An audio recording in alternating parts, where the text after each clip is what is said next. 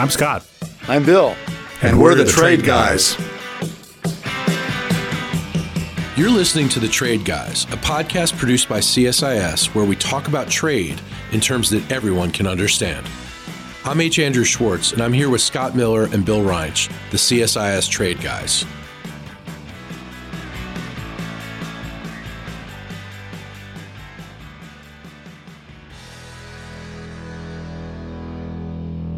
Hello, listeners. This is Trade Guy Bill, and we're joined this week by students from uh, the University of South Florida for a special episode of the Trade Guys. Thanks for listening. Hi, my name is Caroline Pope, and my question for you is How do you think China's investment in developing countries will affect world trade? And more specifically, how do you think it will affect China's position as a potential hegemon? Look, the, uh, the Belt and Road project is surprisingly ambitious. it's resulted in some downsides for the United States. That there was a famous quote from our former Treasury Secretary Larry Summers, who talked to an international leader, and he said, "You know, when uh, when China comes to visit, we wind up getting an airport built. You know, when the United States comes and visits, we get a lecture. You know, so you know, given the way we're doing foreign policy now, it doesn't." stand up very well. And China is investing in the Belt and Road to the extent they are investing for somewhat self interested reasons. I mean, they're buying ports they're making ports more efficient and they're usually there's a reason for the specific port they're investing in. The final point is most of it's loans not grants. So what's the likelihood that china gets paid back? Uh, a lot of loans given to venezuela. I don't know if they'll get paid back or not. We'll find out. And that will have an impact on sort of how china's government evaluates the success of the belt and road. It's definitely ambitious it's definitely self interested. It is a way to project power that the United States hasn't done in quite a while. And uh, now, as to whether, as to the geopolitics of it, I'll leave that to Bill because for me, China has never wanted to be a geopolitical hegemon. They, they're happy with the Middle Kingdom. Plus, they're over a bunch in wars in the most recent 500 years or so. So it's one of those things. I don't know what their real what their motivations are, but definitely the stature and the great efficiencies that come out of the investments in the Belt and Road have been in their interest. So, one of the things that I learned in negotiating with the Chinese when I was in the government was that they're better than anybody I ever had deal with at knowing what's in their own interest and pursuing it relentlessly. And they're not real good at, at altruism. Uh, let's put it that way. They're distinct from some others in, in the sense, they certainly were distinct from Trump in the sense that they're not against win win outcomes you know, if they get what they want, they're okay with you getting what you want as well. Whereas Trump was a, a zero sum guy, you know, he didn't win unless you lost, but they have to win. And Belt and Road is about loans on favorable terms.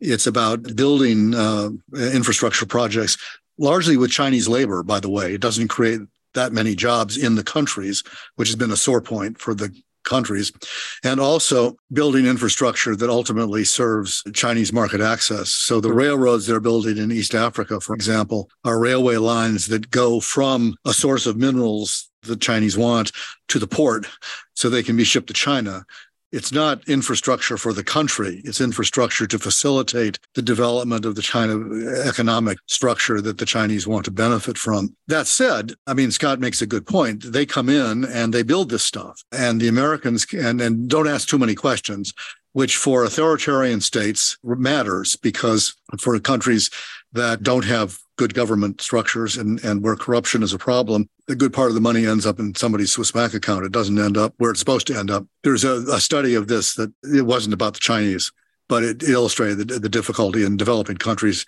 They looked at the provision of healthcare in Chad, uh, in Africa, and there was a, I think World Bank provided a bunch of money to set up rural health clinics and health facilities all over the country you know, when when all was said and done, a couple years into the program, they discovered that of the money provided, one percent ended up in rural health clinics.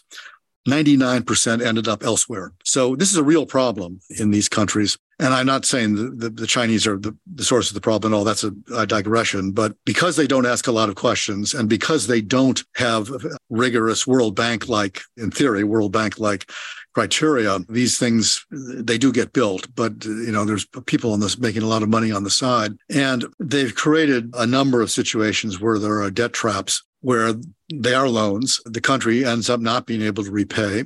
And the way the loan is structured, the Chinese then take over the asset. So the most notorious case was in Sri Lanka, where they built a port on the east coast uh, at Hambantota, and the Sri Lankans couldn't repay the debts of that. Now the Chinese own the port. You know, give them 10 years, it'll be a military base. I'm reasonably, or a naval base. I'm reasonably confident of that.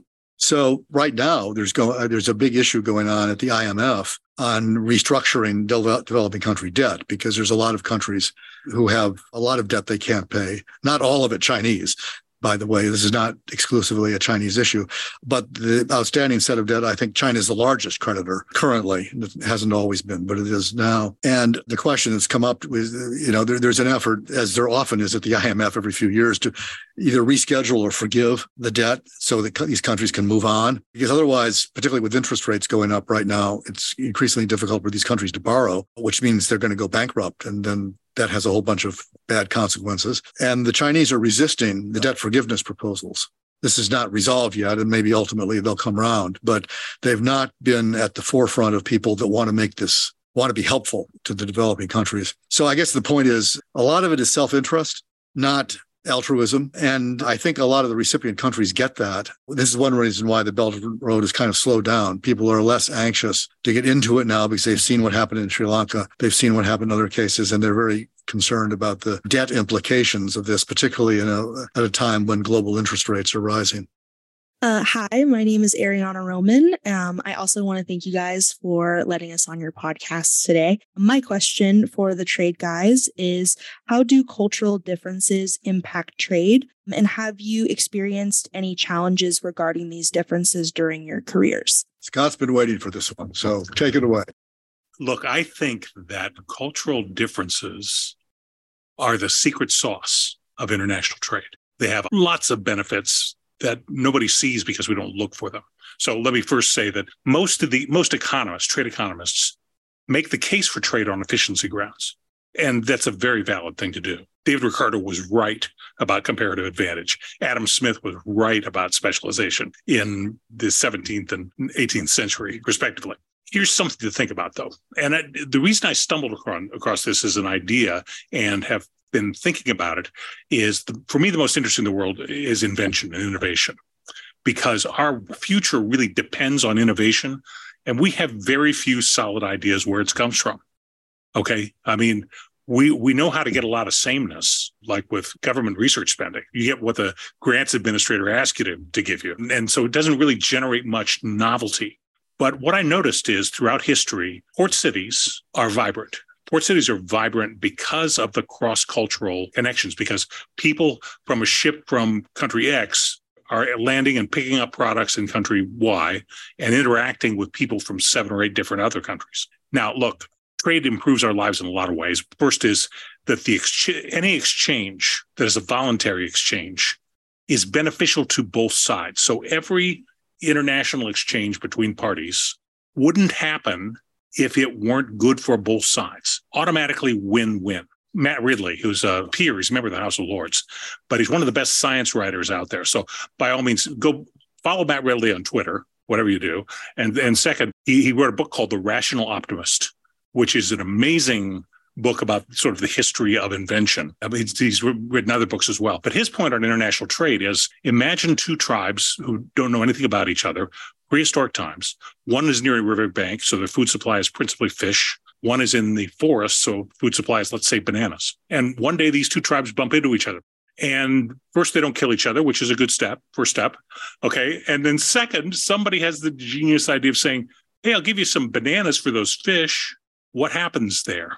Well, both tribes just improve their diet and improve the, their ability to survive.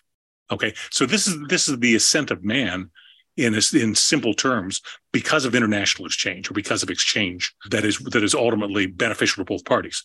And and there's a phrase that the British use that captures it best. It's called the meeting of the minds. What happens in international trade is minds meet, and not just government officials talking and explaining their, their problems with each other, which is important.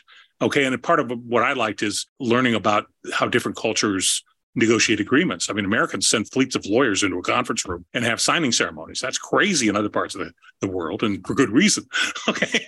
But so there, there's lots to explore there. And it's, it's, if you're curious, it's a very entertaining thing to explore. But for me, invention really comes out of interaction with others who are trying to solve the same or similar problem, but have different factor endowments and different thoughts about it, different approaches. That's where real invention comes from. That's that meeting of the minds. And so for me, this is the this is the great sort of extra, the positive externality, I guess is what an economist would call it. The positive externality of trade is the fact that people from different cultures have the the barriers have fallen enough that they can they can meet they can talk about it they can they can find other ways to solve problems as innovation ultimately is practical i thought about a phrase from one of our great inventors who was a very practical guy which is thomas edison. He was very commercially oriented. He didn't really invent much of anything but he commercialized everything. He said opportunity is often not recognized because it wears overalls and looks like work. Okay? And that's true about any trans any commercial transaction in any port city in the world. But because you have different people bringing different resources, and different ideas, it's the ideas that really matter. I think that is the cultural positive externality when it comes to trade, and it's why I, I love doing it and love meeting people who are in the business. I would only add if you if you want to get into this, a guy named Rich Florida, Florida like your school, although he's not from Florida. I think he was at Carnegie Mellon at the time and then was at the University of Toronto. He did a fascinating short study a long time ago, but I think it's still valid that look, it wasn't about trade, it was about cities. And he looked at uh, cities in the United States and concluded that the cities where the most innovation was happening and the most I wouldn't say economic growth, but where the most innova- innovation and intellectual ferment was happening were cities that were open and receptive to LGBTQ cultures. And he had a whole bunch of examples of that and didn't really explain why that was so, except to say that the cities that invited diversity of culture by virtue of doing that essentially encouraged more innovation. And that's always stuck with me. I thought that was very interesting. Hi, so I'm Stephen Aiken, and I just had a question about your guys' opinions on what trade and the US would look like as we begin to approach this debt crisis and Congress begins to discuss different trade offs, what raising the debt ceiling versus default would look like in global trade. Look, I, I think this is uh, largely theater. I think uh, that there's the leadership of both parties understands the seriousness and is going to find a way. we you know, we've never defaulted we're not going to default. Theatrics are important.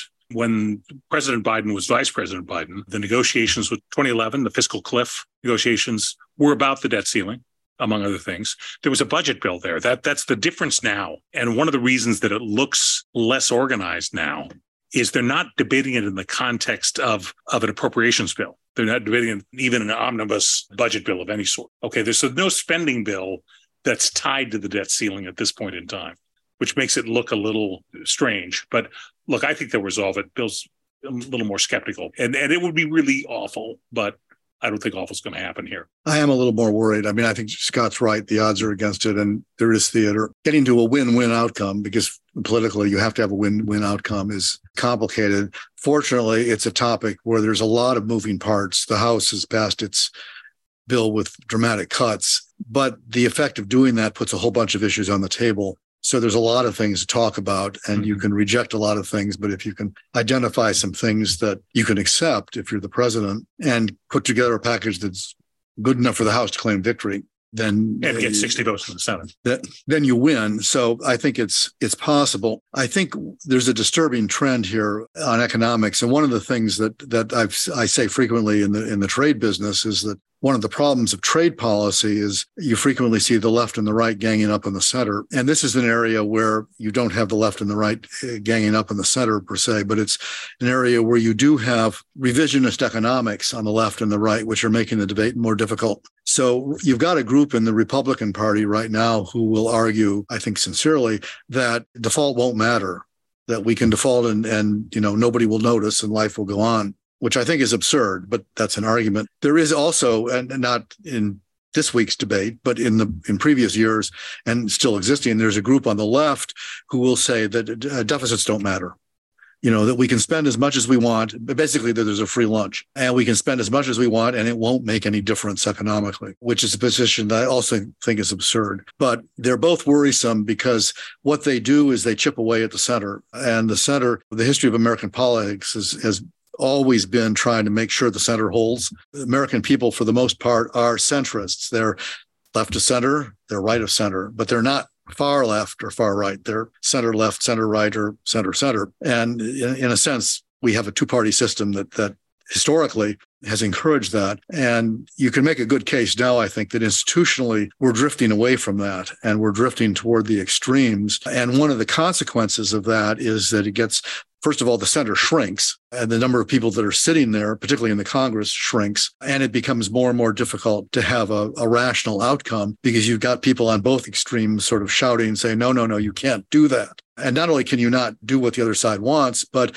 there's no bad consequence if you do what we want. And that leads me to the point that we may end up in a situation where we actually going to we are going to default, and then we'll learn from experience and never do it again. But it'll be too late yeah. because yeah. once you've once you've called into question the full faith and credit of the U.S. government, basically the question of whether we pay our debts, which is what this is about, you're never going to be able to recapture that. So this really is an important moment in time. I blame the Senate, which is becoming a more. The House has always been a majoritarian body.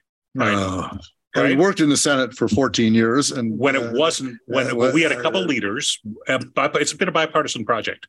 Both Trent Lott and Harry Reid were House members who got to the Senate and liked the House better, and worked to change the rules to make the Senate more like the House. And now we have a Senate that yeah, at least versus 20 years ago is more it was more like the house.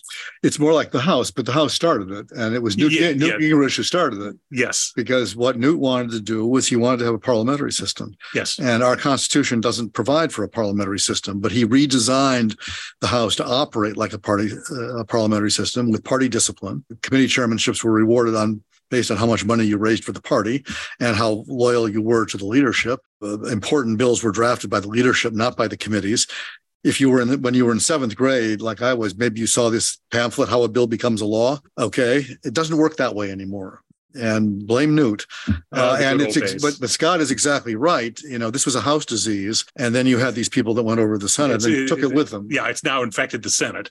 And, uh, but w- what you would notice is neither one of us blamed the president because we both know he's, he's basically, we have a weak executive system. He has got to find, now he, he has, he does have the bully pulpit and can lead this compromise that has to happen. And Bill, Bill outlined it perfectly is you've got to have something that gets 60 votes in the Senate that is close enough to a victory for the House to declare victory and pass it again when it comes back, even though it's not exactly what they passed the first time. And the president's got to sign it. That's all. Do you imagine um, AI being at the centerpiece of future trade debates? Uh, well, eventually. Look, AI is a very important technology for services efficiency. And that's its obvious application. Now, so let's talk about why the US economy grows slowly now, or more slowly than it did a decade or two ago. It is because our recent investments have been in services that aren't particularly responsive to efficiency improvements, specifically feds, eds, and meds. All right. What are the areas of employment growth in the United States over the last 10 years? They are in education, uh, particularly higher education, medical services of all sorts, mostly not doctors, though. We actually have about the same number of doctors we did 10 years ago. We got a lot of medical administrators and people in, in the business of delivering medicine and in government. So that's meds, eds, and feds. Okay. Those remain growing industries in our economy and continue their, their resistance to efficiency improvements will have continued slow growth. AI can help and an auto, those are obvious applications. So has this happened before? You bet it has. It happened when the information and communication technology revolution happened and back office services, which used to be done locally, consolidated. And it was a dramatic improvement in business services efficiency. So way, be- way before you were even even a, a thought in your gleam in your parents' eyes. Okay, long distance phone calls used to be really expensive. Now look, go back. Just George H. W. Bush was president, 1990. George H. W. Bush president. A one minute call, person to person, from New York to Los Angeles was a dollar in 1990 dollars. Okay. Now the cost of a phone call is basically the cost of electricity. It's fractions of a cent what that did was revolutionize the delivery of back office systems. So in 1978, 79, I walked into my first job with Procter Gamble, a detergent plant in Lima, Ohio. And in the middle of the operation was, was an accounting office. Okay, that, that, handled all the data processing. It was a business service center and it was in the middle of the plant for convenience because a lot of the transactions were face to face. You loaded a truck, you needed a ship set. So the bill of lading was in the hands of the trucker before he pulled out. All right, that was generated by the accounting office. Well, I went back to tour the plant just before I retired, and the plant now produces about 10 times as much as it did when I was there. Now, I like that as a shareholder, uh, but there was no accounting office. It was gone. Okay. It was all done remotely from either Cincinnati or Costa Rica, depending on the time of day. That's a difference in business services in uh, efficiency. There was a step change and made products less expensive and made businesses grow. That's what AI could do. And you know, in, in the meantime, you had a lot fewer people working in accounting in the United States. The what used to be the big eight accounting firms became the final four. Okay, I think there are still four. If EY survives its breakup, I'm, I'm not sure it's going to. But uh, you know, so so we outsourced a lot of that work to human beings elsewhere, but they were connected electronically. AI basically takes the the nuisance of having that person in the third country involved in the operation at all. So I think it's a powerful tool. Now that's its application to the economy and services productivity. We need gains in services productivity. First, because service is 80% of the economy. And second, because we're not doing it now and it hurts us in growth. But the trade controversy will come the same reason the free flow of data is a controversy now, because delivering cross border services with AI is going to be something that people won't understand. They may have rules against without even knowing it, which is what's happened to free flow of data. And it's going to be a riot. So, yeah, become a trade person, stick around, solve the problems. What I miss, Bill? I have not a lot to say about that. Somebody who grew up watching Terminator movies, I tend to be suspicious. But I think the issue, the difference between what Scott was talking about in AI, I think is going to turn out to be reliability. And, you know, you have to have some confidence that the information you're getting, uh, if it's going to function in, in a commercial world, you need to have confidence that the data or information that you're getting is true and accurate and reliable. And because if you don't, you're not going to you're not going to use it. And so far, the AI results on that are mixed. Okay, five years from now, maybe this won't be an issue, and you know everything will be perfect. But right now, I think there's a lot of uncertainty about the product that it delivers. And as long as that uncertainty is there, I'm not sure that commercial adaptation is going to be is going to be widespread. In, in a way, it's a little bit like autonomous vehicles, which are not unrelated as it happens. We did some studies on that last year. And that's a case where maybe the transition is the problem and not the end state, in the sense that if there were no autonomous vehicles, that's sort of where we are now. If everybody drove autonomous vehicles, the world would probably be a safer place. There'd be fewer accidents, and that would be better. The danger zone is getting from here to there because if you know half the traffic is is driven by people and half the traffic is driven autonomously, that's a huge danger zone. And what we've discovered so far is that the autonomous vehicles are not entirely up to that challenge yet. The optimists say, well, they will be. You know, this takes more time, more data, uh, there's this wonderful statistic, which I've forgotten about the amount of data that a single autonomous car consumes, which is many times more than everything that you will use in a year or probably in your lifetime. And they'll do that in a single day. So we'll see. But I think acceptance, you know, when you're dealing in the trade world, consumer and producer acceptance is critical. If, if companies won't accept data because they're yes. not confident of it, or if companies won't provide the data because they're not confident of it, then it's not going to be a successful system.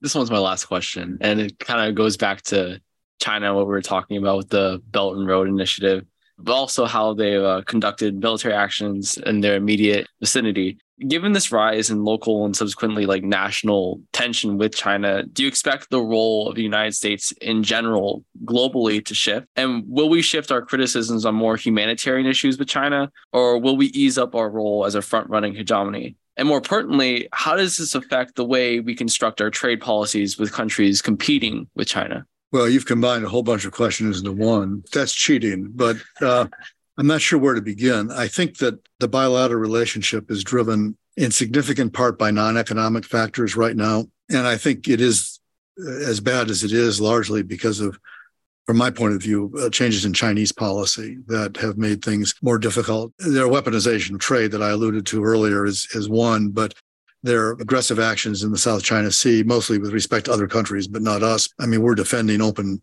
passageways there, their treatment of, of the Uyghurs and other minorities, their treatment of journalists, treatment of their own students for that matter, are all issues that have made the relationship very difficult. And we also seem to have this succession of uh, what I refer to as sort of whack-a-mole problems, you know, the Garmo game where the little furry creature pops up and you hit it with a mallet, then there's another one you hit it with. A, There's always one more. Yeah. And, you know, we, we had the balloon in February and we have TikTok uh, now we have the cranes. I don't know if you are following the crane issue, which is the argument that the, um, the not the bird cranes, but the, the, giant things that are used at ports to load and unload containers contain a whole bunch of sensors and data gathering equipment, which would allow the Chinese to obtain information. I don't know about either what's in the container or where the container is going or uh, where it came from. I'm not sure why that's a security threat, but in the minds of some people, it is. And then there's the farmland issue, which we actually fought out in the 80s with respect to Japan. It was a big thing then. And somebody finally realized, you know, they can't take it with them. I was working for Senator Rockefeller when the Japanese bought Rockefeller Center. I mean, he wasn't that excited about it, but he understood they're not going to pick the building up and move it to Tokyo. You know, it's in the United States. It's always going to be in the United States. So is the farmland. What are the Chinese going to do with farmland in Iowa? They're probably going to grow soybeans on it and sell the soybeans to China which is exactly what the current owners of that land yes, are doing. Right. So I'm not sure that, you know, these things, but these things get in the way of a relationship and they poison the well. And I don't see that changing. They just seem to keep coming. What it leads to, I think, and where you see this most obviously with the internet uh, more than anything else, is fragmentation the division of the world into pieces. And in the case of the internet, it's three, not two, because you've got the EU with a set of rules, including on privacy, and China with the fire, Great Firewall and its own set of rules that by and large are not very popular with most other countries except other authoritarian states because it's a censorship regime. And the United States, which it's not clear we have a policy, but it's generally more of a laissez faire thing. We do seem to be moving in the direction of this kind of fragmentation. I think some people have suggested we're going to end up in a world where all the democracies are cooperating and working together and all the authoritarian states are cooperating and working together. I think that's probably an oversimplification. And if you look at it economically, in the midst of all the stuff that I just got talking about, our trade relations with China are bigger than ever, mm-hmm. and trade is bigger than ever. And the, you know, there's been these articles about deglobalization, uh, which I think this is a case of to misquote Lenin of, of two steps forward, one step backward, or occasionally one step forward, two steps backward. Globalization, global economic integration exists for two reasons. Uh, one of them is what Scott cited, which is the enormous advances in communications technology and associated cost reductions, and exactly the same thing for transportation. And containerization, which was huge in uh, making trade much more efficient than it was before. Those don't get uninvented. They don't disappear there were, I would argue, there were only two times in the last 2,000 years of history when we actually went backwards economically. One was after the fall of the Roman Empire, and one was uh, after 1913, when the level of global trade in 1913 was not reached again until 1970, 70, yep. two world wars and a depression. So you can go backwards, but the technology, the capabilities don't get uninvented. They're still there and they're going to still going to be taken advantage of. What we're seeing is what I alluded to earlier, which is more of a risk reassessment. But that's being driven in large part, I think, by companies more than is but by governments. The big change here, and this gets to the second half of your question in a way, the big change here is that it's very hard to have a conversation about trade today without it being a conversation about security because the mm-hmm. two have been combined. And you can't have a conversation about security without talking about China. So it all gets wrapped up you know, into a single thing. And we take a lot of actions in the name of security, which may or may not be the real reason, but that's what we do. And I think you're going to see a lot more of that. And what that has means is it's it's an inward focus. It's a focus on protection. It's a focus on self rather than how do we grow. You know, it's how do we protect what we've got, which over the long term is um, is not healthy. We are a mature, slow growth economy. You know, 3% a year is good for us. I mean, it's fantastic for us. 96% of the world's consumers are outside the United States. If you're an American company and you want to grow, you have to trade. There is no alternative because the American market, which is big, is not a growing market. Go back to the demography. Okay. Demography rules. So there's a lot of reasons why global economic integration is going to continue. It may contribute, can continue on a more fragmented basis or a more regionalized basis. I think, you know, when Francis Fukuyama wrote his book, The End of History in the early mm-hmm. aughts, he was another guy who turned out to be wrong. Wrong. uh, it's not the end of history. And uh, it's not the end of authoritarianism. It's not the triumph of democracy. All these things at issue. And here's a small mini rant, and then I should stop. One of the great events of uh, the, one of the coolest things I got to do in my life is I got to give a commencement speech once at Johns Hopkins. And I had this, I found this quote by uh, uh, Pat Moynihan, who's a senator from New York, also somebody you don't know because probably died before. Well, he didn't die before you were born, but he was, I think, out of office probably before you were born. And Moynihan said this little thing, and this was like 10 or 12 years ago, but said, you know, in all the history of the world, well, no, in the last 200 years, there have been only two countries that were democracies then and are democracies now. Only two. And he went on to talk about that. And his point was that democracy is hard work. It doesn't mm-hmm. happen by itself. And we've seen this a lot over the last couple of years here.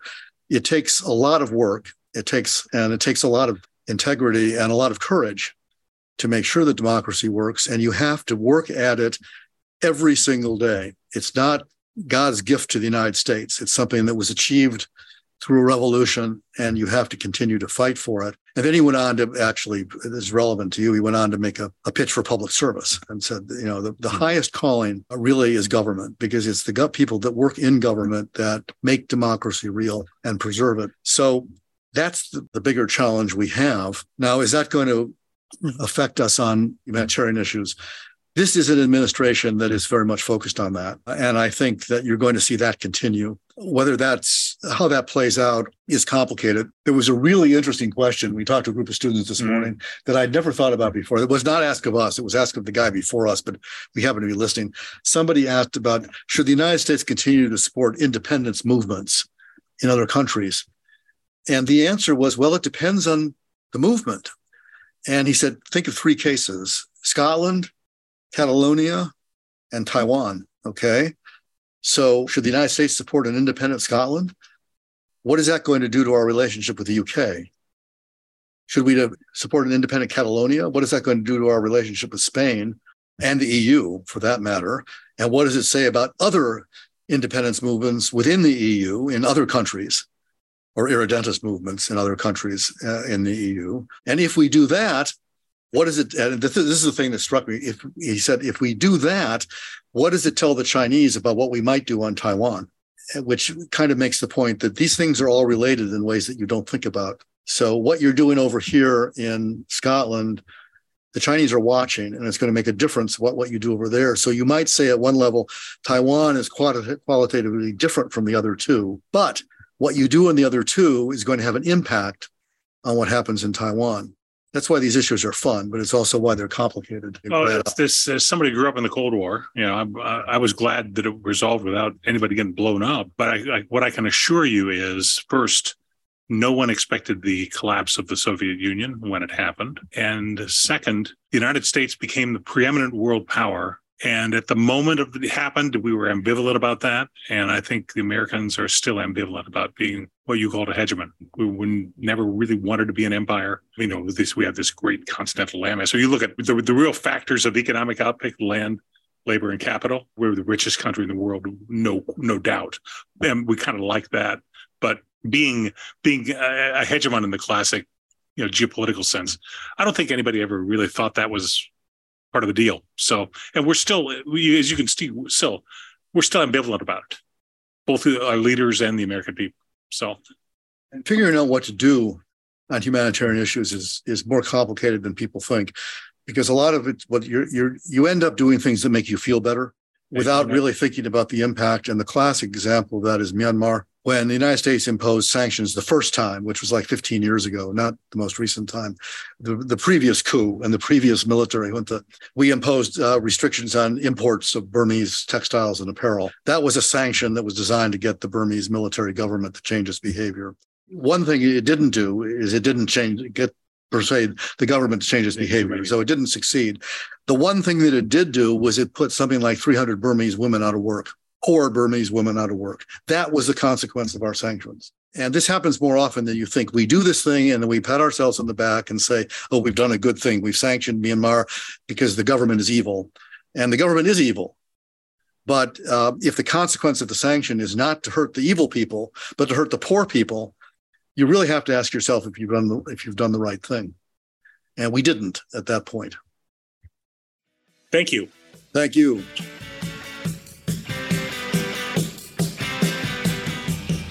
To our listeners, if you have a question for the Trade Guys, write us at tradeguys at csis.org. That's tradeguys at csis.org. We'll read some of your emails and have the Trade Guys react to it.